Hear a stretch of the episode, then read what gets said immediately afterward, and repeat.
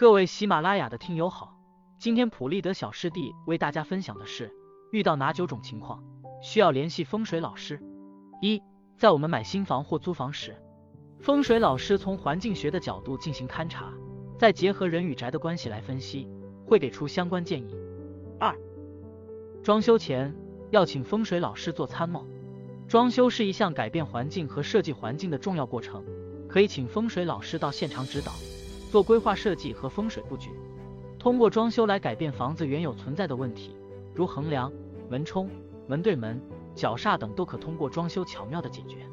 第三，当家中成员经常生病，又或是突发各种矛盾、诸事不顺等，都应该考虑风水的因素。四。工作中经常遇到反对你的人，诸事不顺时，明明干了很多的工作，但领导就是看不到，不但让自己的劳动得不到正确的评价，而且还弄得自己一身的不对。另外，稳定的工作突然发生变动，这时也应该查看风水了，看看是办公室或家宅什么地方出了问题。第五，当两人情感突然出现问题时，原本感情挺好挺顺利的，却突然来个急刹车，感情急转直下。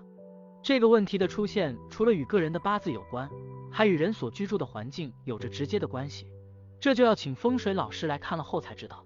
六，当孩子不爱学习或学习成绩一落千丈时，也需要考虑是不是环境风水出现了问题。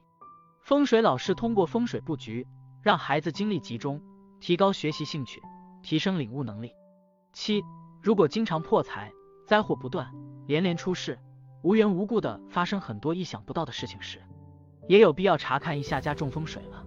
第八，当我们的工作地点或办公位置发生变化，有重大投资项目时，如买楼买房，都有必要请风水老师勘测风水，查看吉凶，提供参考建议。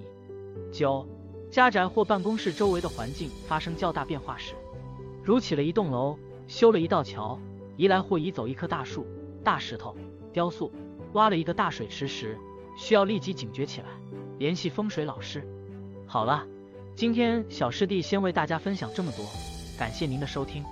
如有相关问题，欢迎在评论区留言，小师弟将及时与您互动。欢迎大家转发，让更多人受益。咱们明天接着聊。